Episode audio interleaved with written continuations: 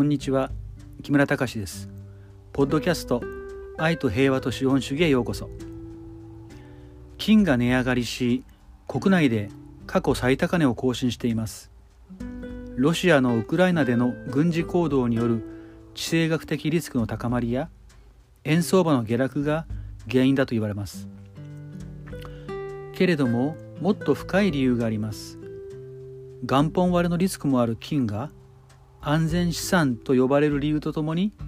解説します。金の販売価格が過去最高値を更新しているとニュースでも取り上げられます。4月16日には 1g あたり税込みで大台の9000円に迫りました。報道によると、背景にはウクライナでのロシアの軍事行動で欧州の地政学的リスクが高まったことがあるとされます。金は安全資産と言われて、有事の際などに需要が高まる傾向があります。外国為替市場の円相場が1ドル126円台に下落し、約20年ぶりの円安ドル高水準になったことも国内の金価格上昇の要因です。金は世界中で取引されるため、国際的な価格指標がドル建てになっています。このため、円安が進むほど円に換算した値段が上昇しやすくなるんです。こうしたウクライナ紛争や円安といったことも金価格高騰の一つの要因ではあります。けれども、金の値上がりの背景にはもっと根深い理由があります。そもそも金はなぜ安全資産と言われるんでしょう。安全が元本割れしないという意味だとすると、金はそれには当てはまりません。金の価格は変動しますし、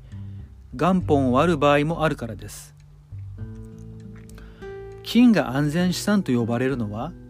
昔から財産を守る手段として頼られてきたからです。それにはいくつか理由があります。世界のどこでも価値のある貴金属として通用すること、持ち運びができかさばらないこと、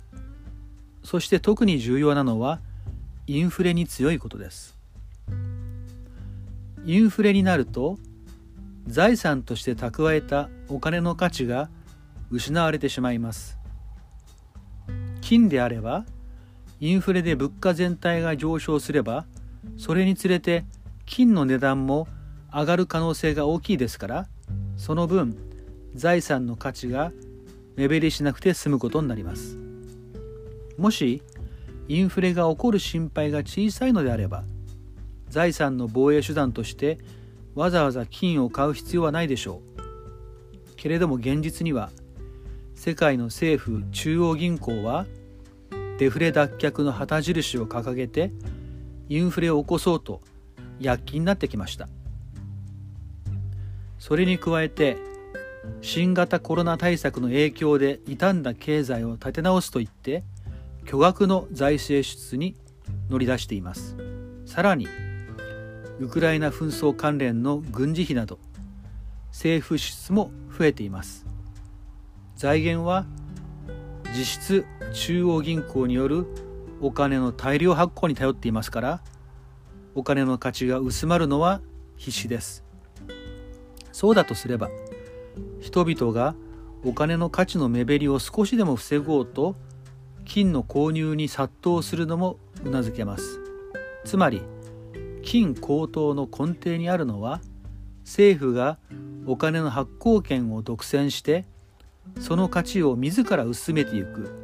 今の通貨制度に対する不信感なのです。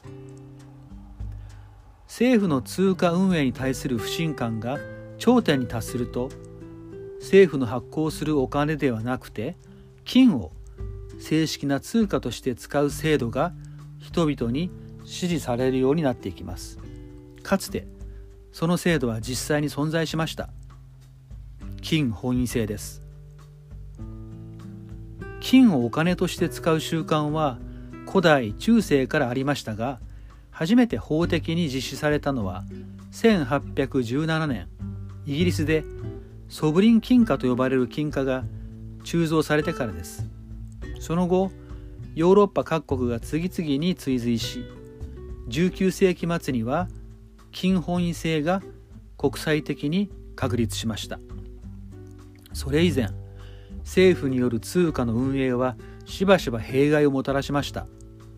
イギリスの中央銀行であるイングランド銀行がお金の発行を独占して、国庫に対して野放図な貸し付けを行った結果、株価の高騰と暴落を招いた1720年の南海泡沫事件は有名です。金本位制の下では、本来の通貨は金貨や金の延べ棒です。政府中央銀行が発行する紙幣は、金の預かり証書に過ぎません。だから、政府や中央銀行は、金の保有高以上に紙幣を発行することはできず、お金を勝手に増やすことはできませんでした。その結果、インフレはほとんど起こらず、物価はむしろ下落傾向になりました。19世紀後半のイギリスやアメリカでは、長期にわたってデフレが続きました。でも、デフレだからといって、経済が停滞したわけではありません。むしろイギリスもアメリカも金本位制の下で空前の繁栄を享受しました。人々はお金の価値が年々高まるのを励みにして勤勉に働き貯蓄をし、それが産業や技術への投資に回って生産性を向上させ、物価が下がってお金の価値がさらに高まる好循環を描いたんです。しかし、その繁栄の構図が崩れる時が来ました。1914年の第一次世界大戦勃発です。各国は多額の戦費を調達するために金本位制を停止し、お金を好きなように増やせるようにしました。軍用飛行機や毒ガス、戦車、軽機関銃といった新兵器が投入されて、4年間の戦争で死傷者は膨大な数に上りました。もし金本位制が維持されていれば、戦争はこれほど大規模にならず、もっと早く終わり、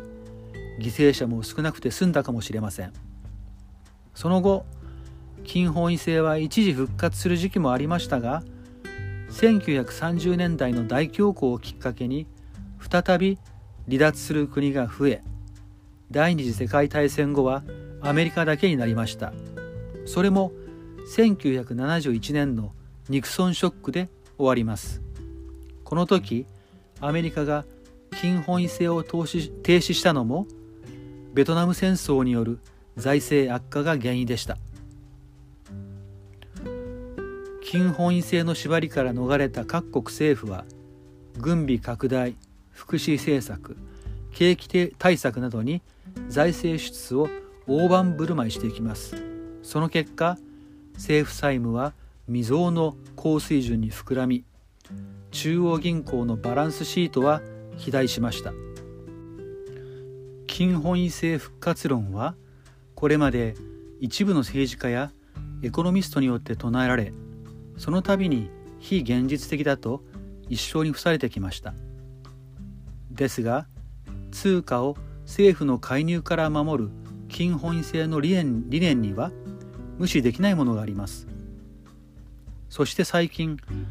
まだかすかではありますが、その復活の兆しが見えてきています。ウクライナで軍事行動を開始したロシアへの経済制裁として、アメリカによってロシアのドル建て資産が凍結されました。これを受けて、ロシアや新興国の間では